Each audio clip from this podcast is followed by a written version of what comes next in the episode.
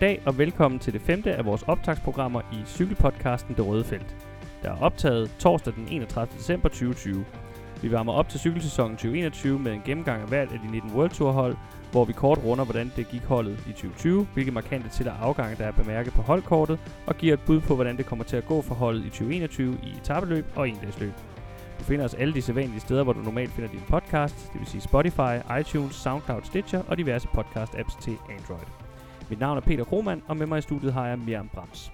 Vi gennemgår holdene i den rækkefølge, som vi tror, at de ender på UCI's verdensrangliste, og vi tager det dårligste hold først, hvorefter vi bevæger os opad. I dag er vi kommet til det hold, vi tror ender på den femte dårligste placering på ranglisten i 2021, og det er Israel Startup Nation. Miriam, i øh, sæsonen 2020, der blev de det 19. og dermed dårligst placeret af World Tour holdene på verdensranglisten. Hvorfor bliver de bedre placeret i år? Når vi har dem til at rykke lidt op ad rangstigen, så hænger det meget sammen med deres aktivitet på transfermarkedet. Der er hentet en række forstærkninger ind, og nogle af dem er i hvert fald på papiret nogle rigtig store navne. Det bør løfte dem i forhold til 2020, men om alle tilføjelserne også er deres penge værd, det er langt fra sikkert, som vi også skal tale mere om om lidt. Jeps, men først så skal vi runde, hvordan det gik dem i 2020-sæsonen. Hvis vi lige starter med baggrunden for det her hold, så er det et af de yngre hold på World Touren. Det blev grundlagt i 2014, og det var med det formål at skabe et fundament for professionel cykling i Israel, samt at tiltrække nogle af verdens største etabeløb til det mellemøstlige land. Øh, holdet hed indtil 2020 Israel Cycling Academy, og har ikke nogen egentlig hovedsponsor, men understøttes af en række individuelle investorer med den israelsk-kanadiske mangemilliardær Sylvan Adams som den mest markante. Han var manden, der mere eller mindre finansierede Sions øh, start i Israel i 2018, som også var det her cykelholds første deltagelse i en Grand Tour. World Tour licensen den kom dog først i hus, da de overtog resterne af det nu hedengangende Katusha-mandskab, da det faldt fra hinanden efter 2019-sæsonen. Hvis vi så lige til sidst kigger på den sportslige ledelse af holdet, så er den ikke specielt israelsk eller kanadisk domineret, men derimod meget nordisk præget. Holdchefen han er fra Finland, og han hedder Kjell Karlström, og så er danske Nicky Sørensen jo i blandt øh, holdets mest markante sportsdirektører. Mere om, hvordan gik deres 2020-sæson, som jo var deres første på World Touren? Jamen, som sagt, så blev det jo det dårligste World Tour hold, og de blev også slået af, af tre pro-kontinentalmandskaber, så det er jo ikke nogen specielt god sæson, men omvendt så er det nok også svært at komme ind som så relativt øh, ungt et hold, og skulle have sit, øh, sit første år på World Touren. De havde heller ikke øh, specielt mange store ryttere, der sådan oplagt kunne køre store resultater hjem for dem. Sæsonens højdepunkt for dem var nok øh, helt klart Dan Martins samlede fjerdeplads i Vueltaen, som kom i en meget høj alder, hvor han også fik en etappesejrhed med hjem. Han lavede også en femte og en 11. plads i endagsløbene i Flèche Wallonne og Liège-Bastogne-Liège, og med de resultater, der står han for cirka halvdelen af holdets point på ranglisten. Også den halvhurtige og hårdfører Hugo Hofstetter havde et flot 2020, hvor han blandt andet vandt det lille belgiske endagsløb Les Amin, og han blev nummer 6 i endagsløbet Kyren Bruxelles Kyren, som mange danskere nok husker for Asgrens imponerende sejr.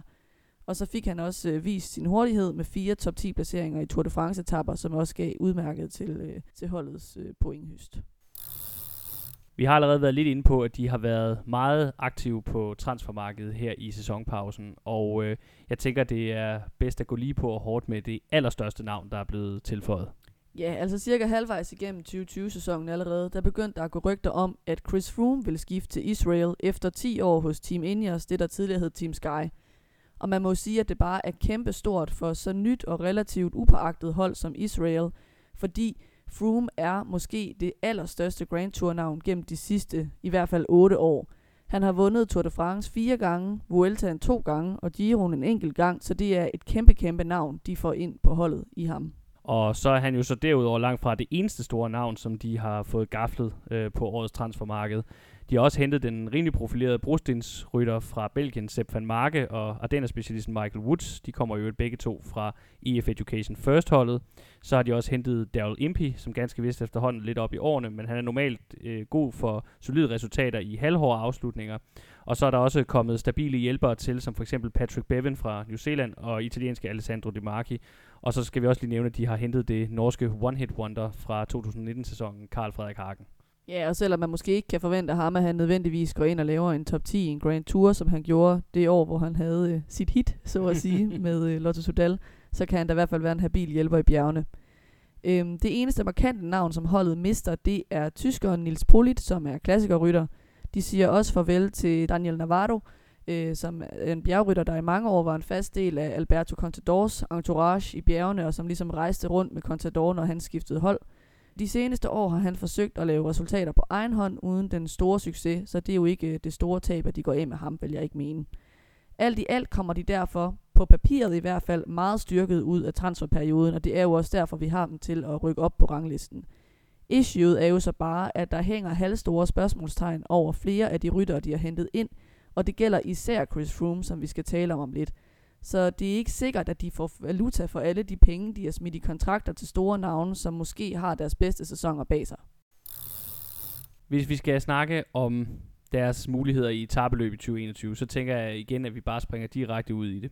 Chris Froome kommer til at være altafgørende for deres chancer, for deres resultater. Hvordan tror vi, at det kommer til at gå Chris Froome i 2021? Jamen, altså det første, vi nok skal sige om Froome, det er, at han jo i 2019 under opvarmningen til en enkelt start i Dauphiné, øh, som er optagsløb til Tour de France, havde det her forfærdelige styrt, hvor hans cykel ligesom blev taget af vinden, mens han kun kørte med en hånd, og han mere eller mindre blev klasket ind i, i siden af en bjergvæg. Og så var det jo meningen, at han i 2020 skulle gøre comeback. Og jeg tror, at Israel-holdet har siddet og fulgt med i Froomes sæson øh, med mere og mere bekymrede miner. Dauphiné skulle igen have tjent som opvarmning for ham til Tour de France – men Froome endte med at køre så ringe i det løb, at han faktisk slet ikke blev udtaget til Tour de France for sit hold Team Ineos. Øhm, I Liège, som han kørte efterfølgende, der blev han sat alt, alt, alt for tidligt, når man ser på, hvor mange andre ryttere, der stadig sad i feltet på det tidspunkt. Så kørte han Vuelta i Spanien, den sidste øh, Grand Tour, han kunne nå i sæsonen. Og der begyndte han gradvist at se bedre ud, forstået på den måde, at han rent faktisk kunne begynde at give noget værdi som hjælperytter tidligt på det sidste eller det næstsidste bjerg for sin kaptajn Carapaz. Men det var ikke sådan, at han var en af de sidste hjælperyttere, der sad tilbage for ham.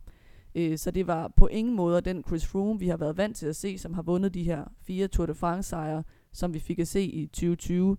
Øh, så der er ikke nogen tvivl om, at øh, der er utrolig langt fra den Chris Froome, som jo nok er den Chris Froome, de har betalt for at få Israel, øh, og så til, øh, til der, hvor han er nu. Man skal selvfølgelig aldrig sige aldrig, og der er ikke nogen tvivl om, at Chris Froome er en fighter, som virkelig vil kæmpe for, for, øh, for at komme tilbage i form, ikke? Men jeg har virkelig svært ved at se ham vende tilbage til sit gamle niveau. Også fordi, at han med sine 35 år i høj grad har alderen imod sig.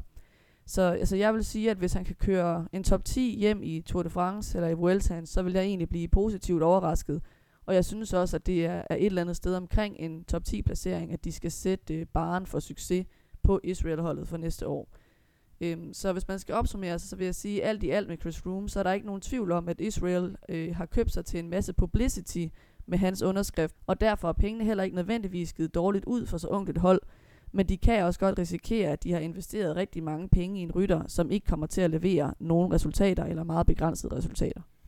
Ja, altså det er jo, det er jo ud over hele øh, forhistorien med hans styrt og kampen for at komme tilbage efter det, så er det jo altså også bare et faktum, at når man har den alder, Froome har, så plejer de største Grand Tour-resultater at ligge bag ved en. Jeg tror vist nok, at hvis han formår at vinde Tour de France igen, så vil han blive den ældste vinder af løbet nogensinde. Det siger også lidt om, hvor, hvor svært det er at, at vinde turen, øh, når man har nået hans alder. Øhm, en anden mand, der også er ved at være oppe i årene, men som alligevel havde et rigtig flot 2020 i sidste ende, det er irske Dan Martin.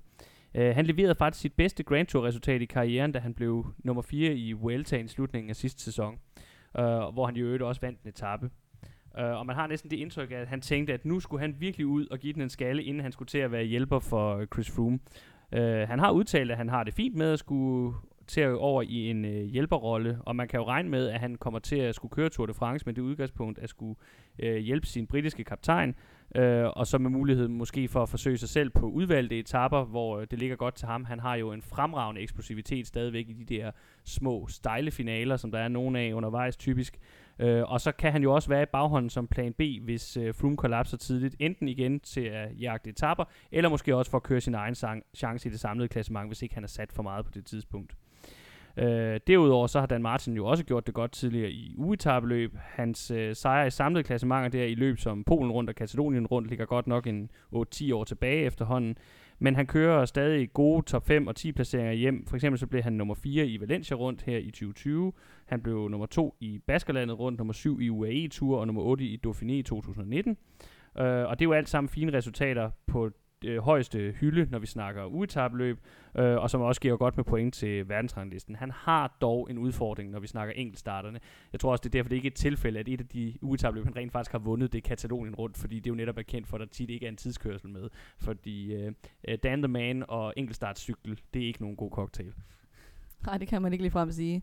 Øhm, en anden rytter, der også potentielt set kan indgå i deres øh, etabeløbstrup, det er Michael Woods. Øhm, I Vueltaen sidste år, altså i 2020, der havde man indtryk af, at ham og holdkammeraten Hugh Carthy kom til Vueltaen som delte kaptajner, begge to med frihed til at prøve sig af i klassementet uden det store pres.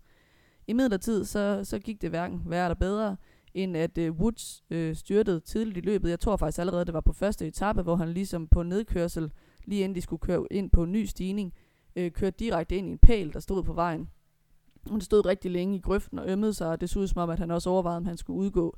Så der smed han øh, 18 minutter på, på den første etape der, og dagen efter, hvor de også kørte op af, der smed han lige 18 minutter mere, formentlig fordi, at, øh, at han lige skulle komme sig om på de skader, han havde fået i styrtet. Øhm, han endte med selv at få en etappesejr hjem, men ellers så så han faktisk ud til at trives rimelig godt som superhjælper for Hugh Carthy, som endte med at have sin bedste Grand Tour i karrieren og blev nummer tre samlet. Øh, så jeg tror sagtens, at de kunne finde på at indrullere ham i, i Froomes Tour de France-trup også. Øh, måske i samme type af rolle, som han endte med at få i Vueltaen, hvor han på en eller anden måde er en form for superhjælper, der skal sidde der i bjergene, men som også kan få lov til at køre sin egen chance, hvis der er en etape eller to, der passer ham rigtig godt, hvor han kunne hive en etape sig hjem til holdet. Det karakteriserer jo både øh, Dan Martin og Michael Woods, de virker ind til at være rimelig gode holdspillere, så jeg tror, at, øh, at hvis tingene kører for Froome, så tror jeg ikke, at det, det er nogle holdkammerater, han vil få problemer med i forhold til, at, at der ligesom er en plan for holdet, for hvordan de skal køre, og som de så skal holde sig til. Og så igen, de er så gode begge to, at de kan også køre deres egen chance, hvis det er. En lidt mere, øh, hvad skal vi sige, øh, tvivlsom profil, eller en profil, der i hvert fald er meget blandede holdninger til, det er Belgieren Ben Hermans. Han var allerede på holdet sidste år, øh, men havde et rimelig skidt øh, 2020, hvor hans bedste resultater, det var en samlet syvende plads i Vuelta Burgos, og så en 9. plads i Lombardiet rundt. Øh, generelt har det været kendetegnende for hans karriere, at det har været enormt svingende, hvad han har leveret, og det har været meget afhængigt af, om han lige var i god form, og der har også været nogle problemer med styrt øh, flere gange undervejs. Men øh, når han har ramt sit topniveau, så har han egentlig leveret nogle fine resultater. Han har flere gange vundet øh, Østrig rundt, som er et etabløb, der typisk køres samtidig med Tour de France, så det er selvfølgelig et, et løb, der er lidt præget af et felt, der er best of the rest, og også en masse øh, hold, der ikke er World Tour hold. Men øh, det er trods alt alligevel et anerkendt løb, som han har vundet to gange. Og han har også tidligere vundet samlede sejre i etabeløb som Tour of Oman, der ligger tidligt på sæsonen, og så det lille amerikanske løb Tour of Utah. Så det er en mand, der kan køre point hjem, hvis han vel at mærke rammer formen og ikke styrter. Ja, og det har jo netop knæbet med begge dele, måske især det med formen. Øh, nu kommer vi til et lille konfliktpunkt. Øh, jeg vil nemlig gerne også nævne rytteren Chris Nylands. Han er øh, lette, og jeg synes, han er en okay spændende rytter øh, på Israel-holdet. Han er 26, og derfor nok lidt for gammel til stadigvæk at kunne betegnes som talent. Og han havde også et sløjt 2020, vil jeg gerne medgive. Øh, men i 2019, der blev han nummer 3 samlet i det norske etabeløb Arctic Race Norway, som rangerer på næsthøjeste niveau, og han vandt Ungarn rundt niveauet under, Øhm, så han kan altså godt bidrage med resultater i mindre løb, og jeg synes også, at han nogle gange har, har kørt hederligt i Grand Tours øh, på etapper. Han har været rimelig uheldig med at, at styre det, øh, men jeg synes altså, der ligger noget potentiale i den unge lette her. Jeg tror på, at han godt kan bidrage til deres pointhøst i 2021. Ja, jeg tror, jeg skal passe på, hvad, hvad jeg siger om, om letter og lettisk cykelsport i den her sammenhæng. Jeg, jeg må indrømme, jeg er ikke super imponeret af, af den kære Chris Nylands. Ham, ham må du gerne få helt for dig selv. Det, det er fint.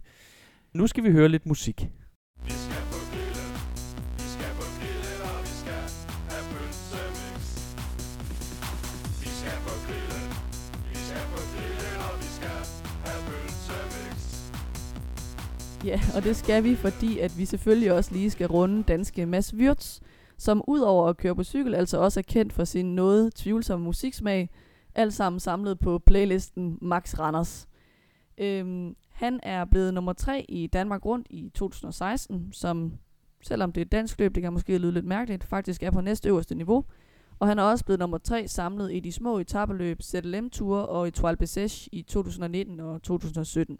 Så han kan i princippet også køre lidt klassement i de fladere løb, hvor der er en enkelt start eller en prolog, som jo er hans øh, spidskompetence, som han så kan udnytte til at lægge fundamentet for et godt samlet resultat. Vi kan kun håbe for ham, at han får mere tur i den i 2021 end i 2020. hvor vi jo også så ham være meget, meget utilfreds med, at Israel valgte ikke at tage ham med øh, til Tour de France, og hvor han var meget tæt på at sige, at det nok var fordi, at der skulle være plads til nogle af de her israelske ryttere, som egentlig ikke havde niveauet til at være med. Og man må indrømme, når man så på deres turtrup, så lugtede det altså også big time af, at det var rigtigt, fordi de havde indtil flere israelske navne med, som altså ikke er i nærheden af at kunne træde en bule i en blød hat, hvorimod Mads Wirtz faktisk havde kørt en rigtig flot sæson indtil da. Øh, så lad os håbe, at han får mere plads øh, næste år til at vise sig frem. Ja, der er øh, nationale hensyn, der øh, fylder og som øh, spiller en rolle også i, øh, i cykelsporten, det må man sige, når, når vi snakker om det her. Ja, og det er jo ikke det eneste hold, hvor vi ser det. Altså, vi ser det jo også tit med øh, et hold som Astana, som kommer fra Kazakhstan og igennem mange år har været delvis finansieret af den kazakhstanske stat, hvor det også øh, virker som om, at det er et kriterie, når de udtager deres trup, at der skal være et sted mellem to og fire kasakker med.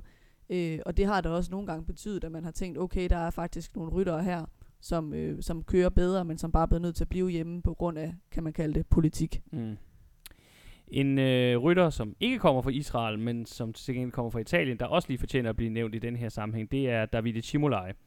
Øh, han er nok først og fremmest en etappejæger, især i forhold til reducerede spurter, og han plejer at være god for mindst en håndfuld eller flere øh, top 10 resultater på etapper i mindre etappeløb, men også i Grand Tours, hvor han lavede seks top 10 placeringer i Gio'en i 2019 på forskellige typer af etapper, fordi han også er lidt mere hårdfører, og derfor også kan gøre sig, når der er en lille smule udfordringer i finalen. Øh, samme år, altså 2019, der vandt han så også det spanske etappeløb Castilla y León, øh, hvor han også tog to etappesejre. Så det er en mand, der hvert år bidrager med nogle resultater, godt nok måske på lidt lavere niveau end World Touren, men han kan i hvert fald være med, og også på det højeste niveau, om end måske ikke som vinder, men som en god top 10 rytter, der bidrager med resultater hele sæsonen igennem. En sidste ting, vi lige kan tage med her på falderæbet i forhold til deres etabeløbstrup, det er, at det er et hold, som i høj grad mangler en rendyrket sprinter – de har godt nok øh, André Greipel, gorillaen som han bliver kaldt, øh, på holdkortet, som tidligere har vundet 11 etaper i Tour de France, men som i den grad må sige at have sine bedste sæsoner bag sig, en temmelig, endda temmelig langt ude i bagspejlet. Øh, hans seneste turetappe sejr er tilbage fra 2016, så det er ved at være længe siden, at han har kunne blande sig i massespurterne for 11 år. Så har de en Rudi Barbier, som er rimelig hurtig, men ikke er rendyrket sprinter, og når han forsøger sig med sprint, så er det nok at bedst øh, en rytter, der kan betegnes som sprinter fra tredje geled. Ja, og det gælder jo også for Rick Sabel, som nogen måske kan regne ud på grund af efternavnet, er søn af den tyske sprinterlegende Erik Sabel, men han har altså på ingen måde været i nærheden af sin fars øh, meritter øh, indtil nu i karrieren. Hvis vi går videre til at kigge på endagsløbende og Israel Startup Nations muligheder der i 2021, så er det klart, at rigtig meget af det kommer til at være bygget op om Sepp van Marke. Han øh, skal være deres helt store profil, især i brostensløbene og muligvis også i nogle af de andre øh, semi-hårde belgiske klassikere. Han kommer fra EF Education, som vi tidligere har nævnt, og der var han en del af en klassikertrup, der generelt havde flere strenge at spille på, og flere øh, rytter, der delte som kaptajnrollen. Blandt andet kørte han sammen med Alberto Vecchiol, Sebastian Langefeldt og danske Magnus Kort. Hos Israel, der bliver det mere en klar prioritering af ham som den primære kaptajn, understøttet af folk som Tom van Asbrock, Alex Dowsett, Jente Biermans og så måske italienske Alexandro De Marchi. Sidstnævnte skal det dog lige siges, kan også godt køre resultater hjem på egen hånd i en dags løb. Han har en 11. plads i Lombardiet og en 7. plads i Amstel Gold Race fra 2019 på sin palmarès, og så har han også vundet det bjergrige italienske løb Giro dell'Emilia i 2017. Så han kan godt køre en dags klassikere, men han er ikke blandt topfavoritterne, og nok også i øvrigt på det lidt mere kuperede underlag end på brostenene. Ja, yeah, altså jeg synes, øh, for lige at vende tilbage til Van Mark, at han er den type af rytter, hvor man sidder med fornemmelsen af, at hans resultatliste kunne være uendelig meget mere prangende, hvis bare hans held havde været lidt bedre. Han har haft øh, hele sin karriere sådan en ærgerlig tendens til at styre og punktere på de helt forkerte tidspunkter. Øh, om det så er, er rent uheld, eller om det også handler om dårlig placeringsevne og dårlig teknik, det ved jeg ikke. Øhm, men altså, han har haft den her tendens til at styre og punktere, og så har han også haft en tendens til altid at, at nå til mål med ryttere, der har en hurtigere spurt end ham selv. For eksempel en Peter Sagan og en Greg van Avermaet. Og jeg tror, det var Oliver Næsen, der engang sagde om Van Marke forud for øhm, øh, forårsklassikerne, at øh, det var ikke en rytter, han frygtede, fordi han er den type rytter, som altid er med i finalen, og altid ender med at blive nummer syv. Og det siger bare alt om hans karriereforløb indtil videre det er et ret, øh, det er et ret uheldigt prædikat at, at få sat på sig. Øh, og så øh, tror jeg også, et problem for ham jo er, at han er, han er en meget enstrenget rytter. Altså han har de der brosten, hvor han er god, fordi han har noget tyngde og er egentlig som udgangspunkt er en god tekniker. Men, øh, men igen, den manglende hurtighed på stregen øh, har gjort, at, at der altså mangler de der helt store sejre. Han har vundet øh, omlop Het en enkelt gang, øh, men han mangler en sejr i de helt store klassikere. Øh, han har en anden plads i Paris-Roubaix fra 2013, og så blev han nummer tre i Flandern rundt i både 2014 og 2016. Men det er altså bare altid lige ved næsten, når vi snakker Sepp van Marke. Ja, så altså det vi umiddelbart kan forvente fra ham, det er jo, at vi som sædvanligt kan, kan regne med at se ham blande sig i finalerne i de her store endagsløb. Øhm, og man kan jo håbe, både for ham og for holdet, at det endelig i år kan blive øh, til den helt store sejr. Men altså, ulempen er jo, kan man sige, at han kommer til at skulle gøre det mere alene i år, fordi at det er en svagere klassikertrup, han kommer til at indgå som del af. Han kommer til at være ene kaptajn, og det kan jo være en fordel, men det kommer til at være understøttet af, af et hold, øh, som har en dårligere trup til at bakke ham op. Øhm, så altså helt klart forvent, at han kører nogle, øh, nogle flotte placeringer hjem, men ikke nødvendigvis en stor sejr. Så synes jeg også, at vi godt lige kan runde danske Mads Wirtz igen. Han er sådan en type af rytter, der godt kan indgå øhm, i den her trup, der skal bakke Sepp van Marke op som form for superhjælper. Øh, men altså, jeg vil mene, at han også godt øh, har kvaliteterne til selv at kunne køre efter resultater på egen hånd. Han er både hårdfører, han er også halvhurtig. Han er for eksempel blevet nummer to i det tyske endagsløb rundt om Køln, som ofte ender, ender i en sprint. Og han blev nummer 5 i det italienske endagsløb Coppa Sabatini, som ganske vist er et meget lille endagsløb sidste år. Jeg synes, det kunne være virkelig spændende at se ham få chancen i mindre endagsløb på egen hånd, eller at man måske kunne forsøge at spille ham ud tidligt i finalen i de større klassikere som en form for taktisk element, hvor øh, Sepp van Marke så kan sidde i baghånden, eller, eller bruge ham til ligesom at, at køre op ned fra en favoritgruppe op til, øh, til Mads Wirtz. Øh, han har jo tidligere udpeget Paris-Roubaix som et stort mål for karrieren, øh, og det kunne jo være vildt fedt som, øh, som dansk cykelsportsentusiast at se ham få lov til at, at prøve at, at spille sin egen kort i, i den helt store brostensklassiker. Ja, i sådan en uh, Matthew Heyman-rolle, kunne jeg forestille mig igen. Og så kan det jo være, at hvis Van Marke så ikke har dagen og slet ikke kommer op, så er det måske lige pludselig Mads Wirtz, der sidder i finalen sammen med nogle af, af de større stjerner. Ja, jeg kan måske lige tilføje, at uh, Matthew Heyman-rollen, det er den her uh, sejr, Matthew Heyman fik meget overraskende for nogle sæsoner siden, hvor han kom afsted i det tidlige morgenudbrud. Uh, sådan en total hjælperytter, der aldrig har kørt et eneste resultat hjem selv. Uh, og så endte han med at, uh, at holde hele vejen hjem. Uh, han blev vist hentet bagfra. Ja, det var Tom Bonen blandt andet, og øh, Borson Hagen, og, og muligvis, jeg, jeg tror faktisk måske endda også Sepp van Marke sad i den finale, øh, uden at og, og så endte han alligevel med at, at hive sejren hjem. Det var en helt vanvittig dag, og sådan en dag, hvor jeg tror, man virkelig, man sad ikke med følelsen af, at det var en fuser. Det var bare sådan en dag, hvor det hele gik op i, i en højere enhed for en hjælperytter, og man kunne virkelig undre ham den sejr. Så håber jeg i øvrigt, at Roger de Flaming har sendt ham en flaske champagne efterfølgende, fordi han, det, at han slog Tom Bonen på stregen, gjorde jo, at Bonen ikke øh, slog øh, det Flamings rekord med fire sejre, men måtte nøjes med at slutte karrieren med at have tangeret den. Så han er nok også populær hos den øh, ellers meget, øh, meget øh, gnævende belgier, der ikke synes, at nogen udover ham selv er, er store cykelrytter, stort set. Vi kan også lige øh, runde Hugo Hofstetter. Øh, han kan indtage lidt den samme type af rolle øh, som Mads Wirtz, forstået på den måde, at han både kan indgå som øh, en del af sådan en hjælpergruppe, øh, men også godt selv kan, kan køre resultater hjem. Øhm, han er nok endnu hurtigere, må man sige, end, øh, end Mads Wirtz. Til gengæld er han måske lidt mindre hårdfør. Øh, han er før blevet nummer 4 i Schelte og nummer 5 i endagsløbet Ekborn Frankfurt. Øh, og man kan godt øh, forvente at se ham køre en håndfuld resultater hjem på, altså i lidt mindre løb på en lidt mindre scene. Hvis vi går videre til de lidt hårdere og mere kuperede endagsløb, så øh, er det jo oplagt først at nævne Michael Woods igen. Han er øh, Ardenner-specialist, har også øh, styrker i de endnu hårdere endagsløb, og han er nok holdets øh, bedste bud på en sejr i de løb, der har et lidt mere kuperet og udfordrende terræn. Det gælder jo selvfølgelig især de bjergrige endagsløb i Italien og i Kanada, på, hvor han jo er på hjemmebane, øh, så de kommer til at stå rigtig højt på hans liste i 2021. Øh, det der dog kan sige som Woods øh, klassikerkarriere indtil videre, er, at den mest har budt på en samling af anden og tredje pladser. Øh, for eksempel blev han nummer to i Liège i 2018, øh, nummer to i Giro dell'Emilia i 2019 og nummer tre i Flash Vallon sidste år øh, hvor han i øvrigt også blev nummer 7 i Liège. Øh, så han placerer sig nok lige bag de største favoritter. Han er ikke helt oppe i favoritniveau på samme hylde som Mark Hirschi eller Julian Alaphilippe, men det er løb, der er natur er meget åbne, dem han kører efter, og som ofte afgøres på marginalerne. Og man har det indtryk, at en stor sejr kan være inden for rækkevidde for Michael Woods, som jo også igen er en mand, der har startet sin cykelkarriere sent, og at vi derfor ikke kan regne med, at vi har set, nødvendigvis har set toppen af, hvad han kan nå endnu. Øh, så han vil helt sikkert også bidrage med rigtig mange point til ranglisten for Israel her i 2021. Ja, og holdet har jo så øh, en ryttertype som Woods mere i form af Dan Martin. Øhm, han har samme alder som Woods, han er også øh, 34 år, men har så til gengæld øh, langt flere sæsoner på, øh, på professionelt niveau bag sig, fordi at Woods jo var, var længere om at, at komme over på, øh, på cyklen, i stedet for øh, at dyrke løbesport. Øh, Dan Martin har kæmpe store resultater bag sig på sit cykel-CV. Blandt andet har han vundet monumenterne Liège-Bastogne-Liège og Lombardiet rundt i 2013 og 14. Øh, men de ligger jo immer væk nogle år tilbage, må man sige. Øh, det til trods, så er han som regel god for en top 10 i den type af løb. For eksempel så blev han sidste år nummer 5 i Flèche Vallon, øh, som vi også har nævnt tidligere. Et løb, som man nok også må sige, at han kunne have vundet et hav af gange, hvis ikke øh, han havde været så uheldig at have sin bedste år sin karriere samtidig med Alejandro Valverde. Øh, og sidste år så blev han også som nævnt nummer 11 i Liège det bliver rigtig interessant det kommende år at se øh, ham og Woods indgå i en eller anden form for tandem i den her type af løb. Øh, og med dem begge to synes jeg, vi må sige, at, øh, at selvom de er 34, så er en høj alder ikke nødvendigvis ens betydende med, at, at, at karrieren er, er ved at være overstået.